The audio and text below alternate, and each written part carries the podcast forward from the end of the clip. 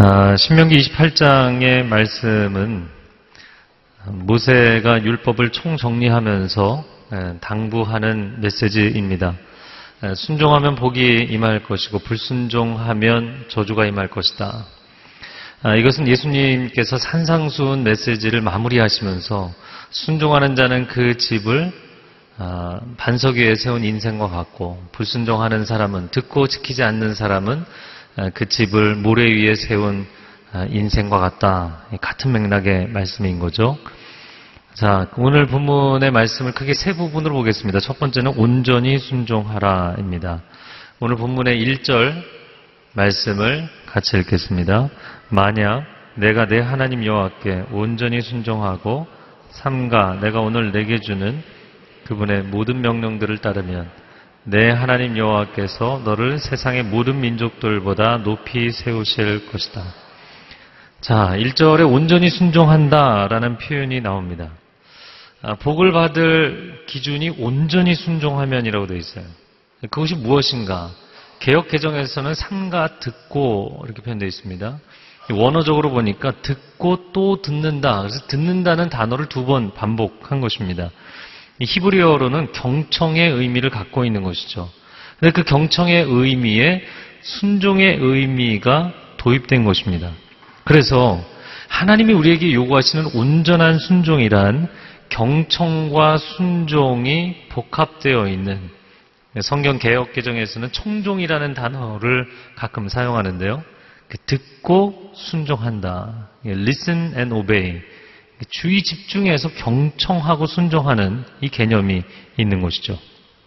그래서 성경이 이야기하는 것은 우리가 하나님의 말씀이 무엇인지 들어도 보지 않고 알지도 못했는데 내가 그냥 막 순종하겠습니다. 이런 맹종을 의미하는 것이 아닙니다. 하나님의 말씀이 먼저 들려져야만 순종이 가능하다는 개념입니다. 하나님의 말씀이 내게 먼저 들려지고 내 안에 채워지면 순종은 자연스럽게 나오는 결과다라는 것이죠.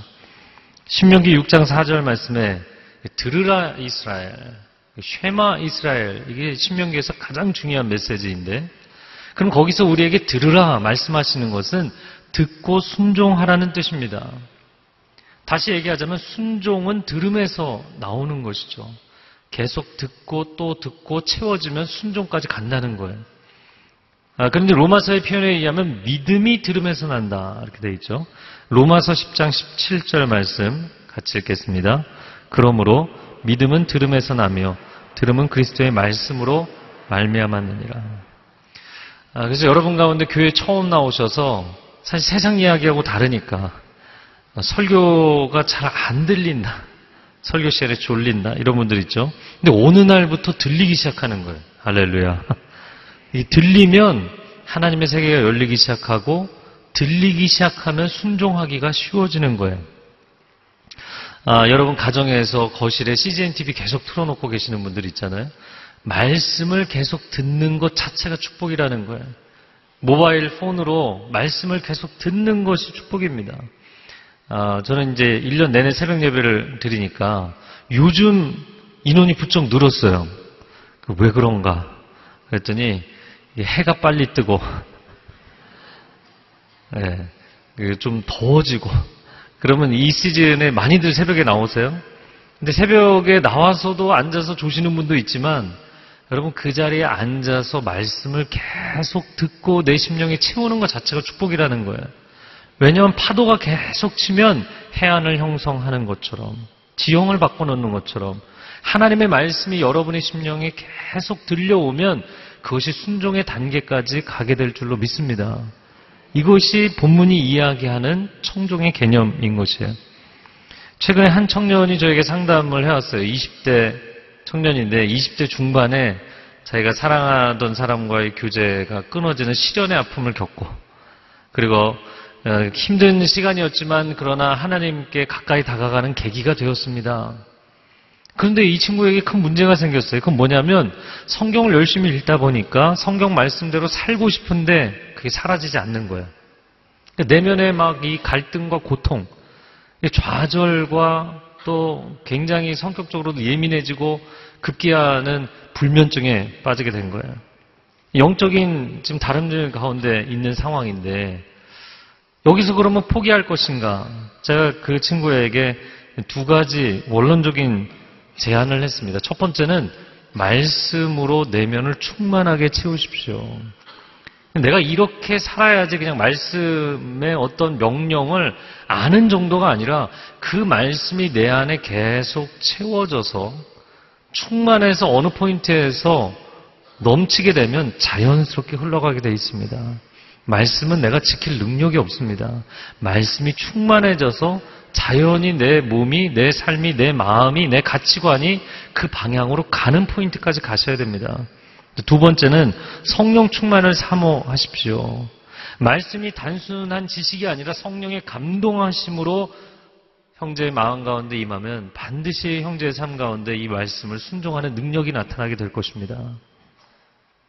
자, 여러분, 우리가 말씀을 대할 때 말씀이 충만해지고 성령의 감동하심으로 그 말씀을 대하는 축복이 있기를 바랍니다.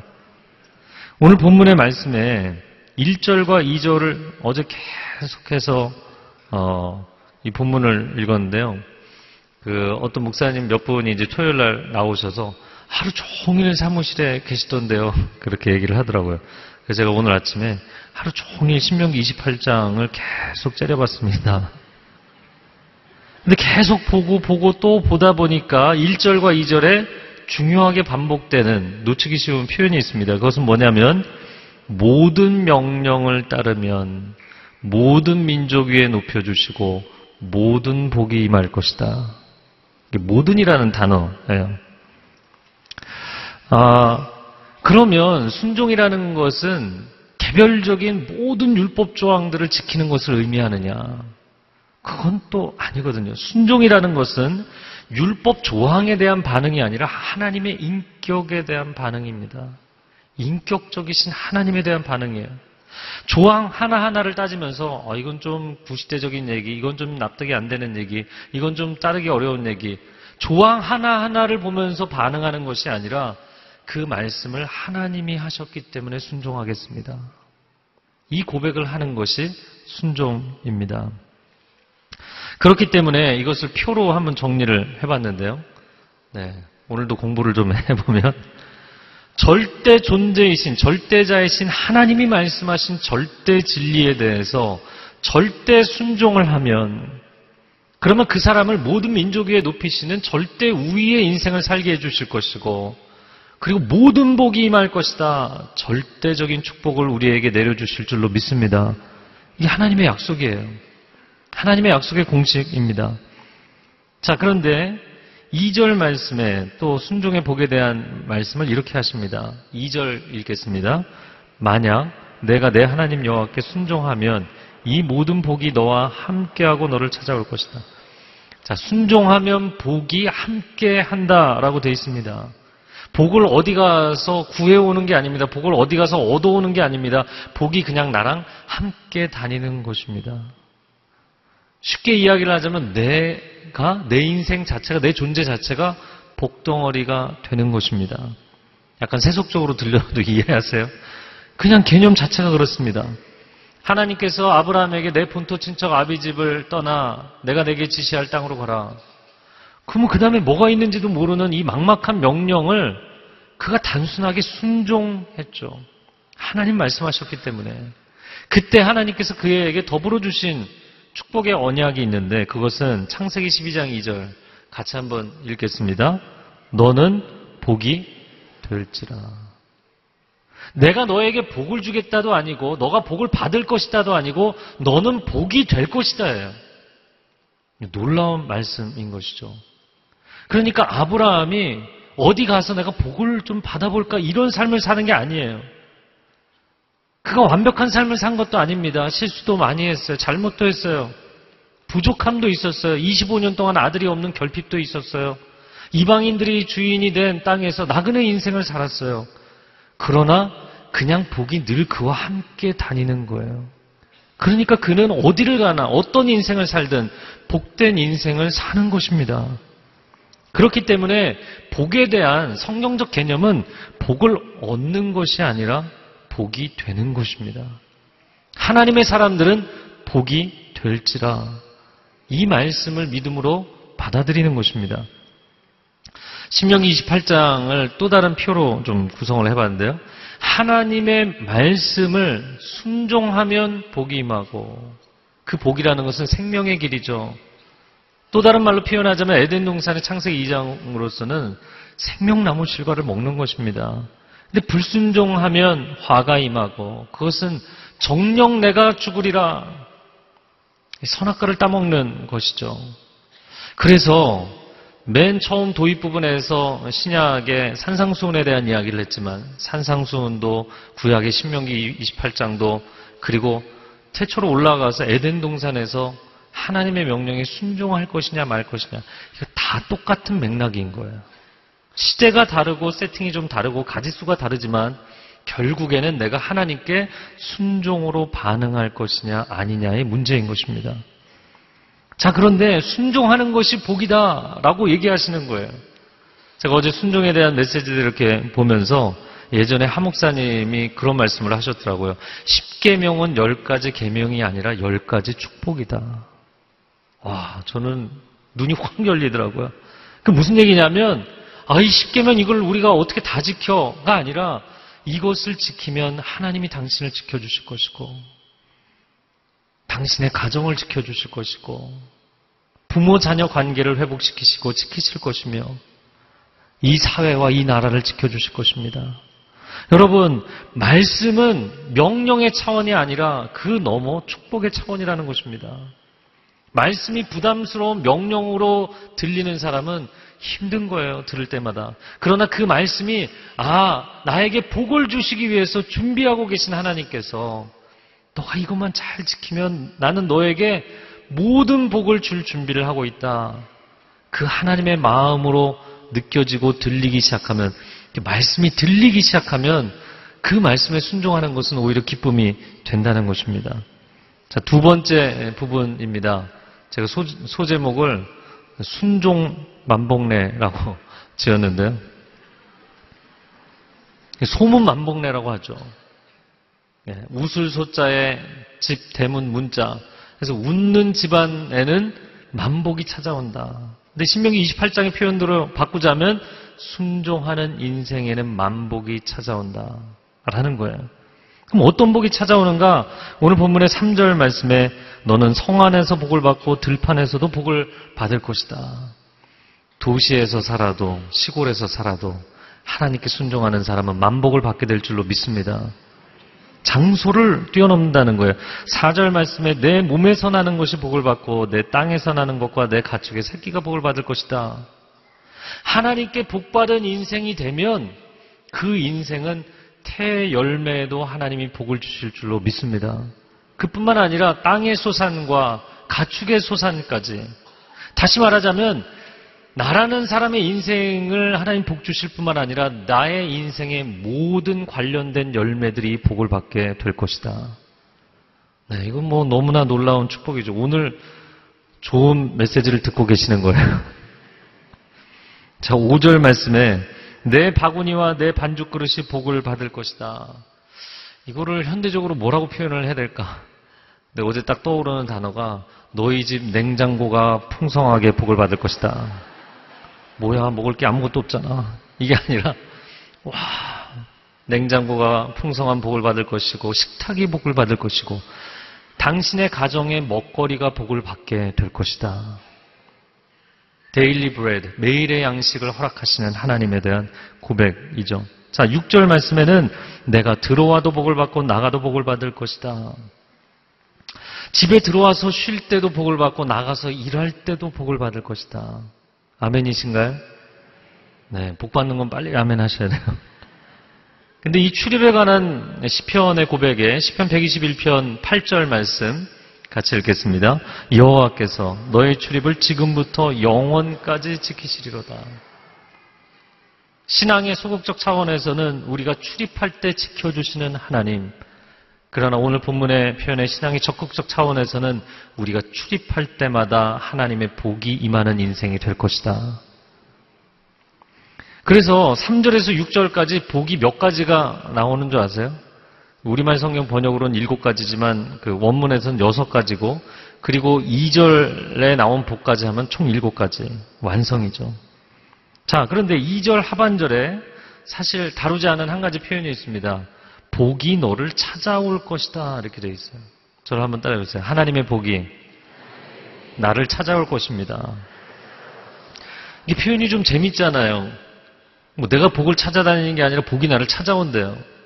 의인화된 표현인데 그 성경 원문을 찾아보니까 원문은 더 강력한 의미로 되어 있어요. 내가 복을 거절해도 피해 다녀도 복이 나를 따라와서 나를 붙잡을 것이다. 할렐루야. 어, 네. 그래서 성경적인 복의 개념은 내가 쫓아다니는 게 아닙니다.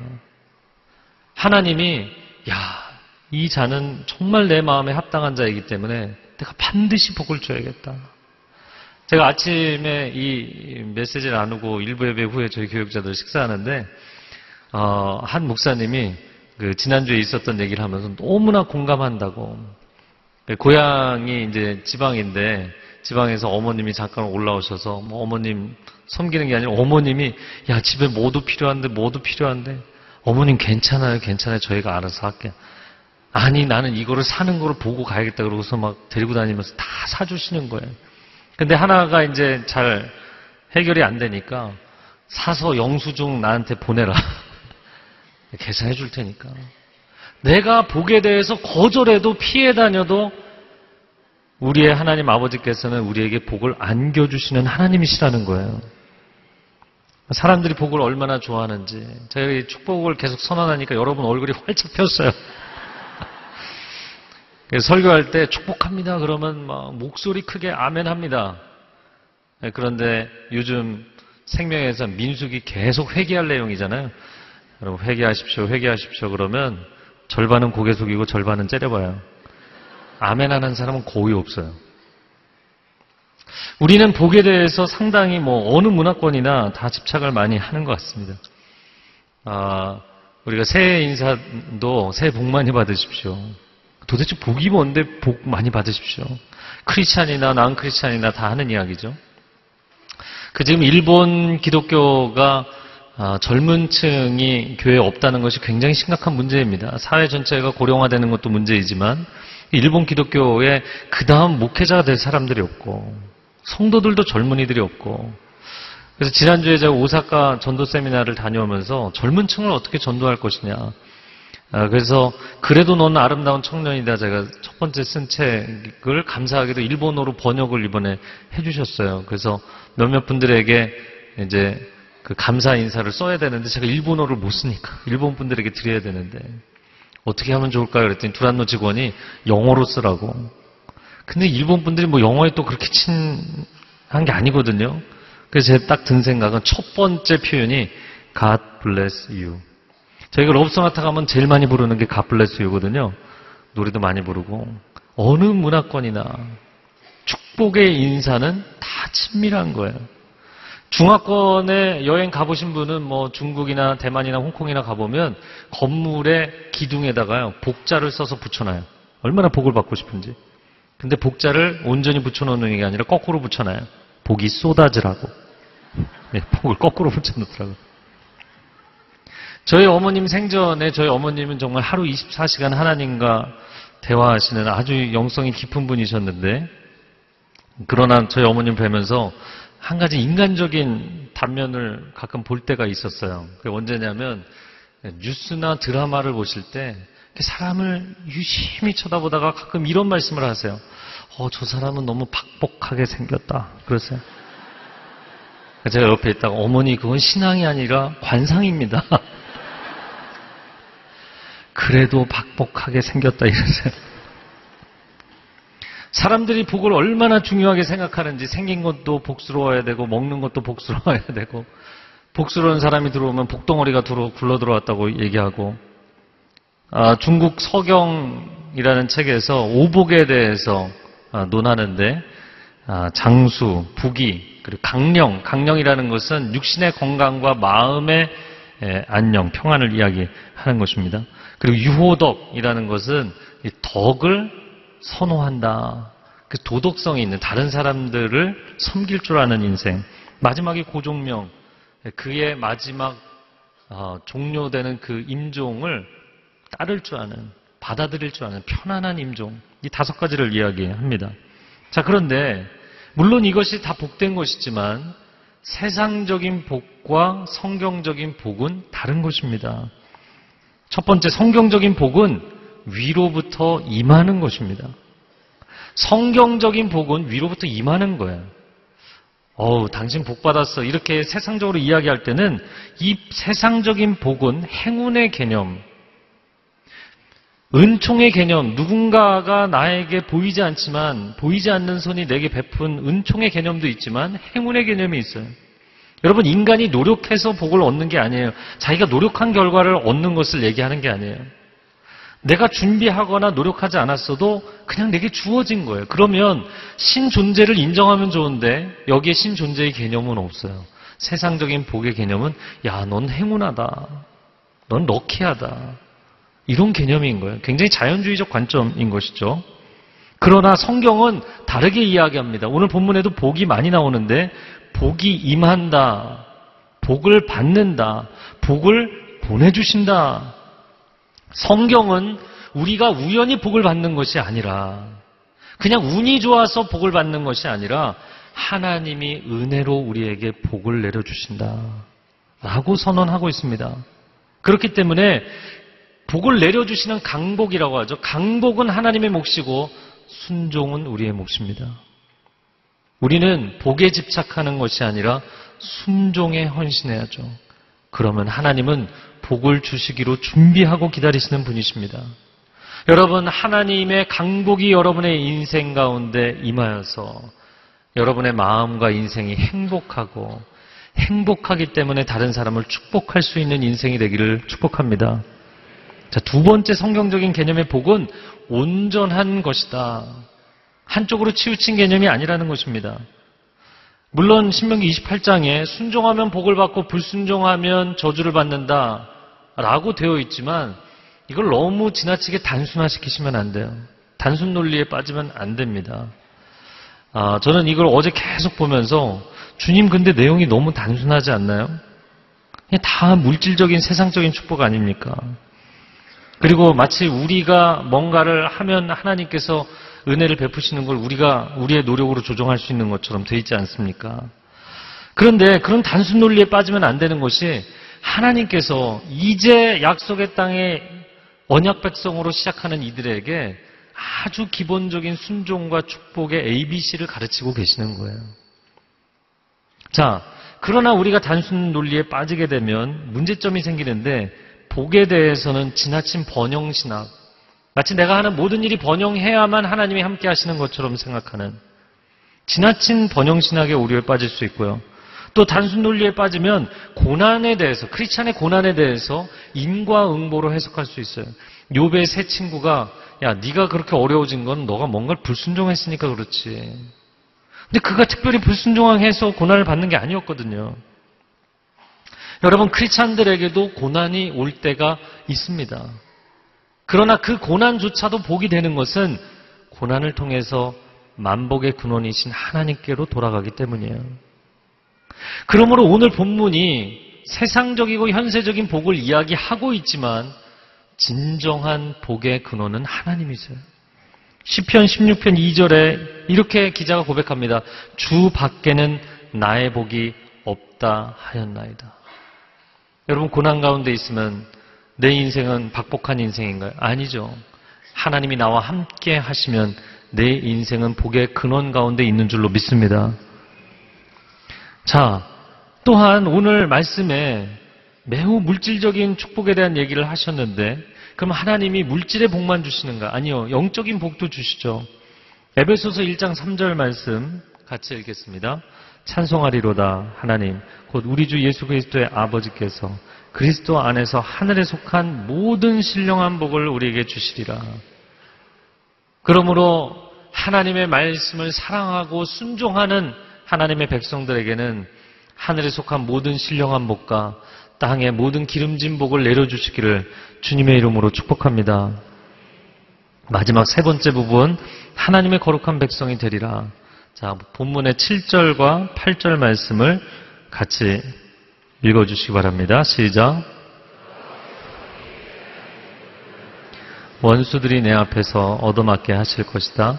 그들이 한 길로 왔다가 내 앞에서 일곱 길로 도망할 것이다. 여호와께서 내 창고와 내 손이 닿는 모든 것에 복을 보내실 것이며 내 하나님 여호와께서 내게 주시는 그 땅에서 내게 복 주실 것이다.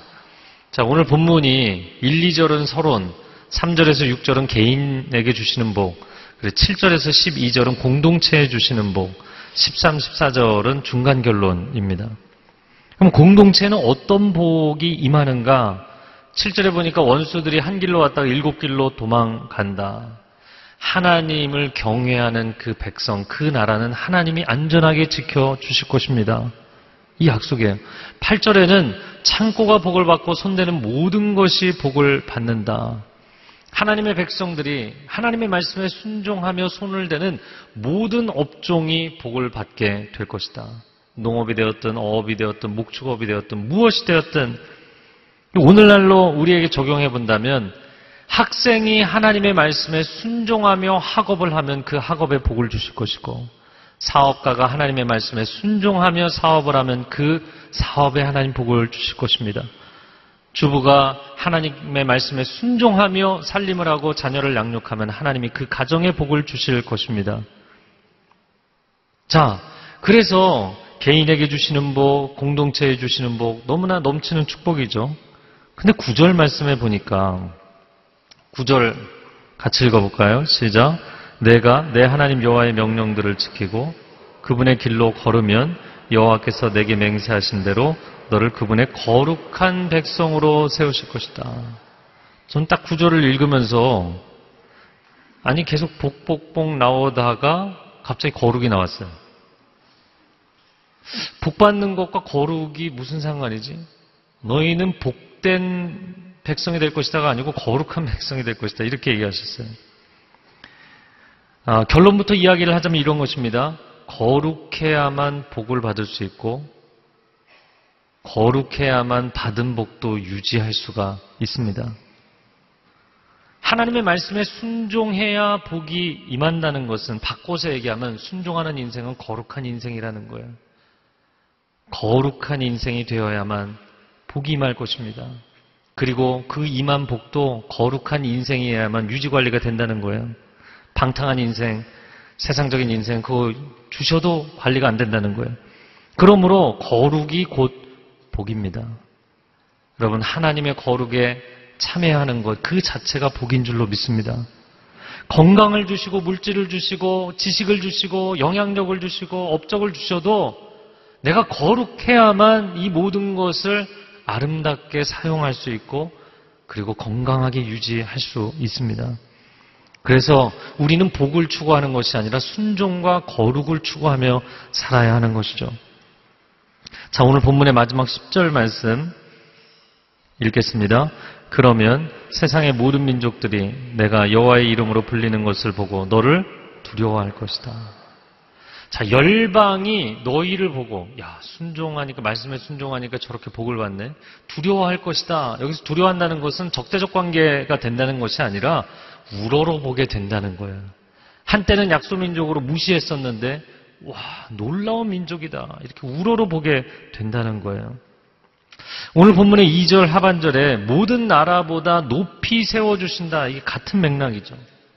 그럼 도대체 왜 하나님께서 온 열방이 우러러보는 그런 위치까지 높여주시는가?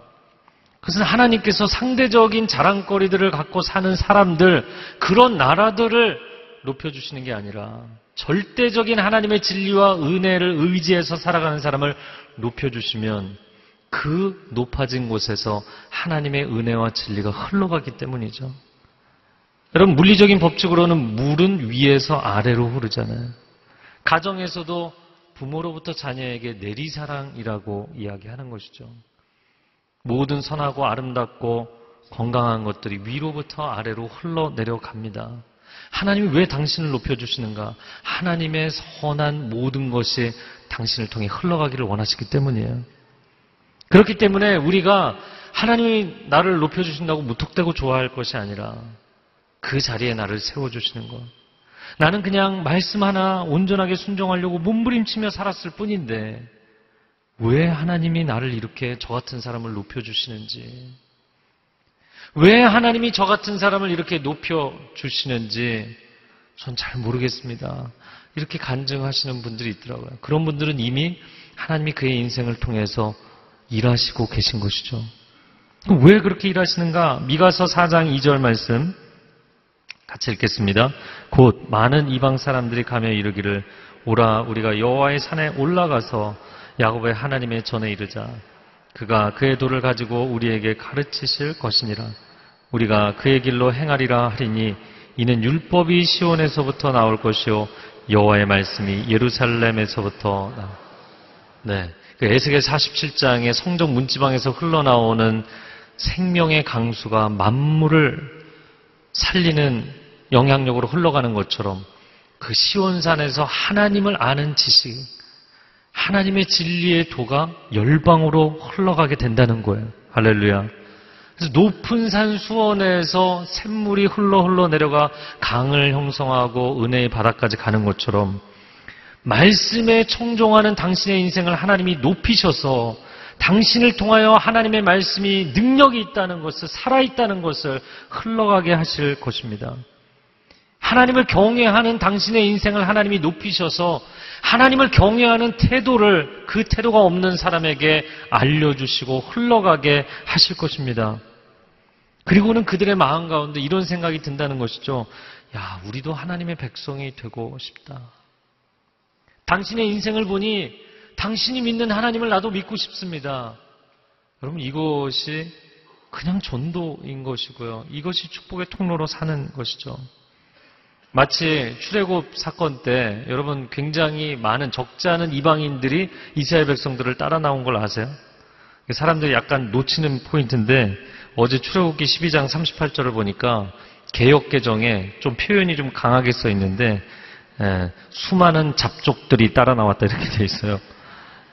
근데 이방인들 얘기하는 거거든요. 아, 적지 않은 이방인들이 출애굽할 때 이스라엘을 따라 나왔다는 거예요. 이 사람들 400년을 노예로 지냈던 사람들이잖아요. 왜 따라 나왔는가? 당대 최고의 강국이었던 이집트를 압도하는 하나님의 은혜와 구원의 역사를 본 거예요. 와, 당신들이 믿는 하나님이 이런 하나님이라면 우리는 그분의 백성이 되고 싶습니다.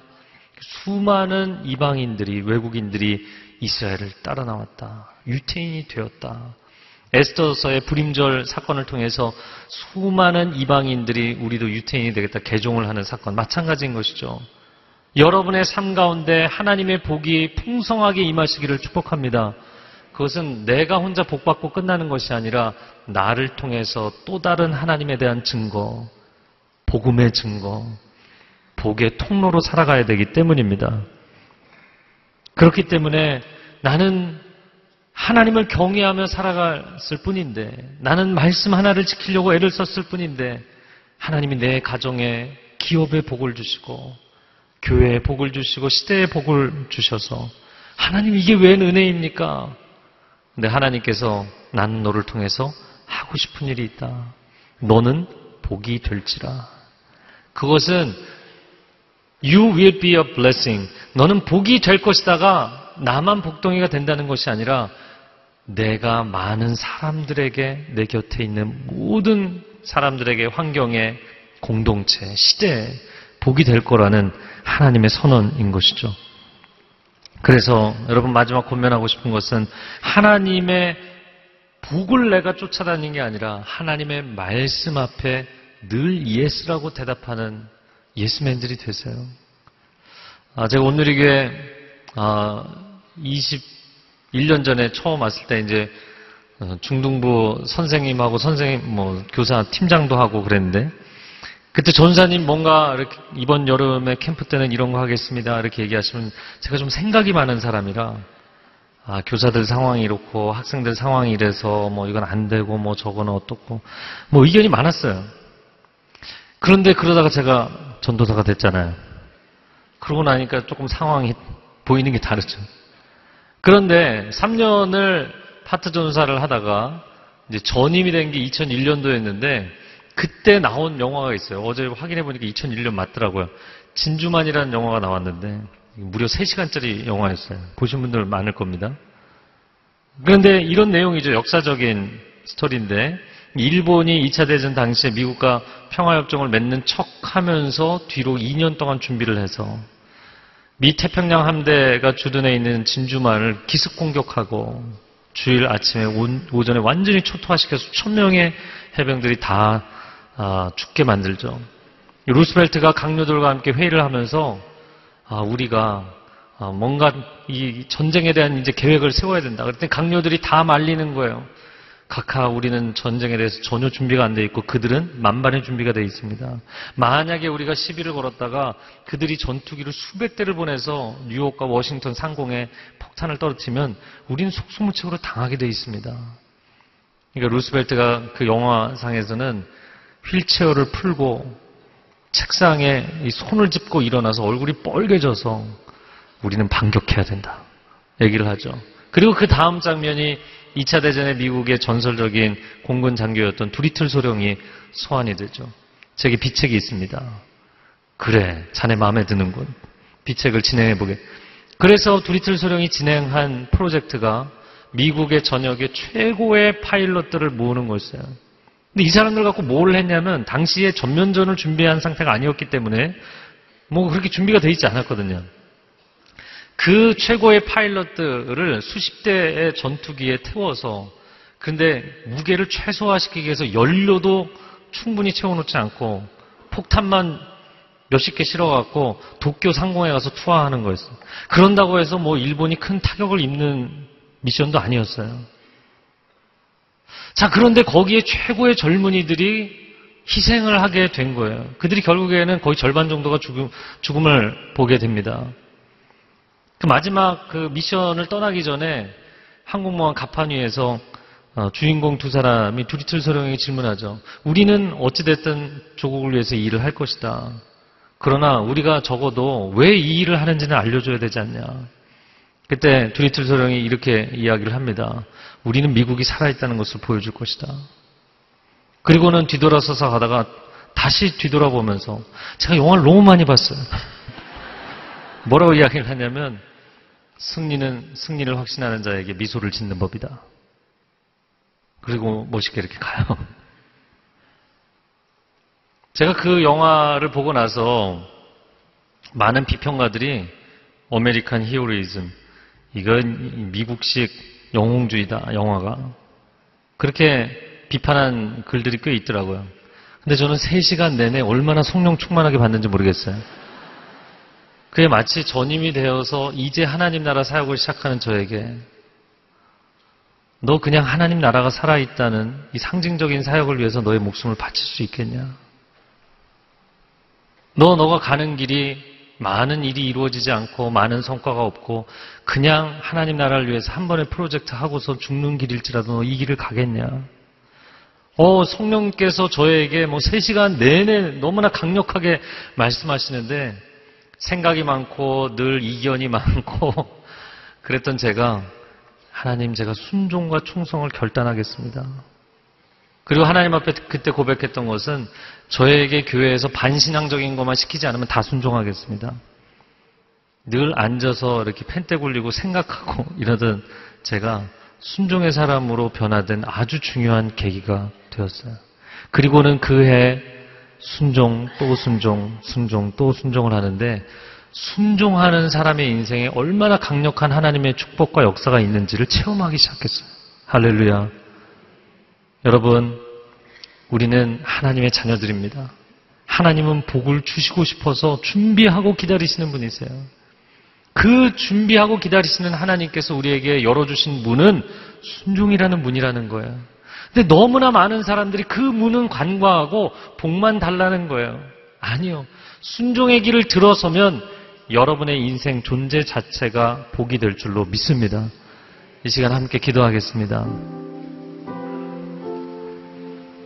오 하나님, 이 놀라운 복의 길, 하나님께서 주시는 모든 은총을 누릴 수 있는 길을 우리에게 열어주셨는데 우리는 복받는 인생에는 관심이 있지만 순종에는 마음이 없을 때가 너무나 많습니다. 전심으로 순종하는, 전심으로 충성하는 인생을 아, 얘는 도망 다녀도 내가 복을 줘야겠다. 복이 쫓아가서 하나님의 복이 그 사람을 붙들게 해야겠다.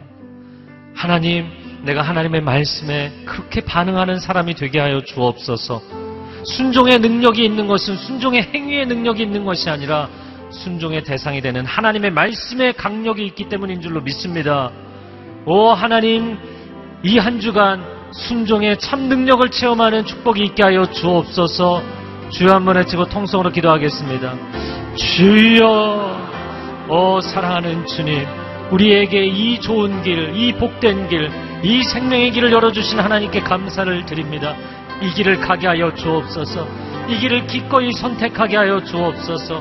하나님의 말씀을 듣고 또 들을 때 우리의 신비의 말씀이 새겨지고 우리의 중심의 말씀이 차고 넘쳐서 그 길을 가는 사람들이 되게 하시고 그 길을 갈 때 우리 곁에 있는 사람들이 복을 받고 가족이 복을 받고 기업이 복을 받고 교회 공동체가 복을 받고 시대와 나라와 민족이 복을 받는 역사가 나타나게 하여 주시옵소서. 사랑하는 주님 감사합니다.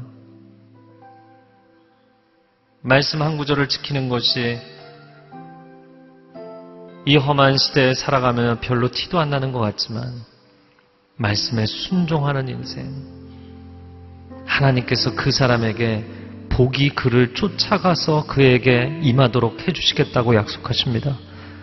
하나님의 약속이 이루어지는 것을 체험하게 하여 주시옵소서. 그렇게 이루어 주실 하나님께 감사를 드리며 예수 그리스도의 이름으로 기도합니다. 아멘.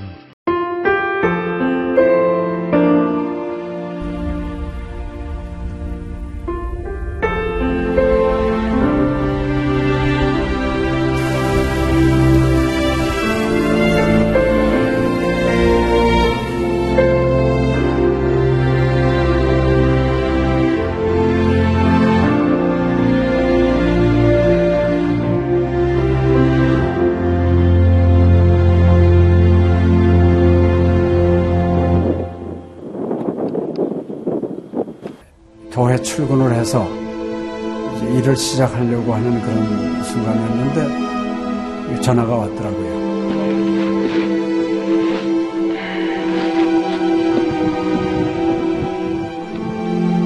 떨리는 음성으로 어, 김성호 선교사가 그 지방사역 나갔다가 전기 사고로 예, 소천을 했습니다.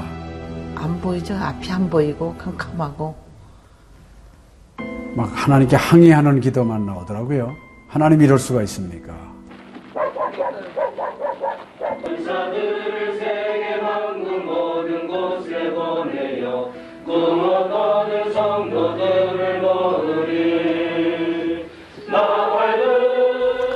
성호야 미안하다 미안해 이렇게 그 생각밖에 없어요.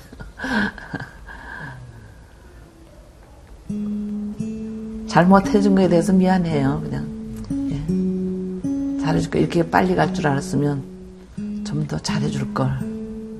아이고, 내가 죽였구나. 내가 아들을 죽였구나. 몽골에 가라고 권했는데, 권하지만 않았으면은 아무 일도 일어나지 않았을 텐데, 걔가 살았을 텐데, 그 죄책감이 막 일어나더라고요.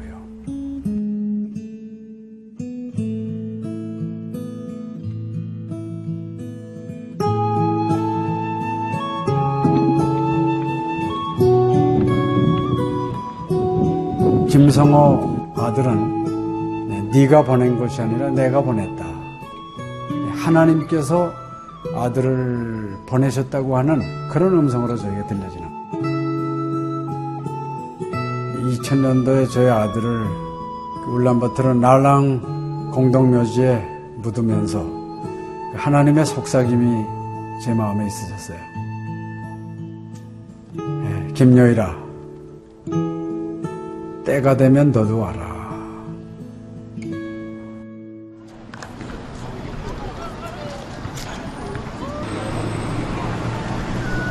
승비 운이 웃을. 허연. 머니 눈과 빛이 눈. 이제는 여러분들은 새로운 시점을 해요. 아, 다 먹기 싫을 때 봤어. 그걸 확실히 내가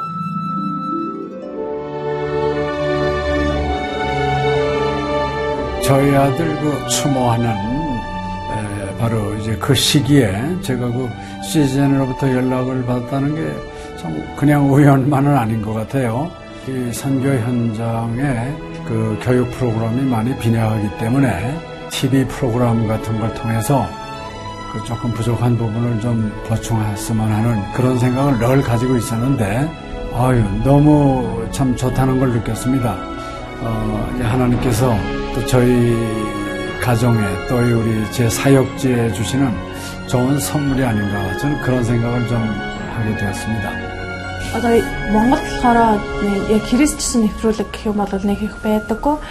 М, Тэр ганцхан зөвлөг ганцхан байдаг болохоор тэр нь ч гэсэндээ сая христний ингээд сайн үзүүлч ч юм уу тэ христийг яг шууд ингээд амжуулах ямарч боломжгүй байдаг учраас ярьж сонсож чадахгүй байсан мэд хүмүүс англи сурангаа судаан сурж байгаа учраас а тэрийг бас сонсоод нэгж уншаад тэтгэл хийж байгаа даа талхал талхалтай нэг зүгээр ингээд нэвтрүүлэг гараагүй штэ тэгээд өхөө яг христчэн бусад орнууд маань яаж мөргөл өрөвд юм өөр бас тхэн хүмүүс ямар хөө байдлаар хүлээж авд ийм хөө байдлуудыг хүлээж авдаг байгаа юм.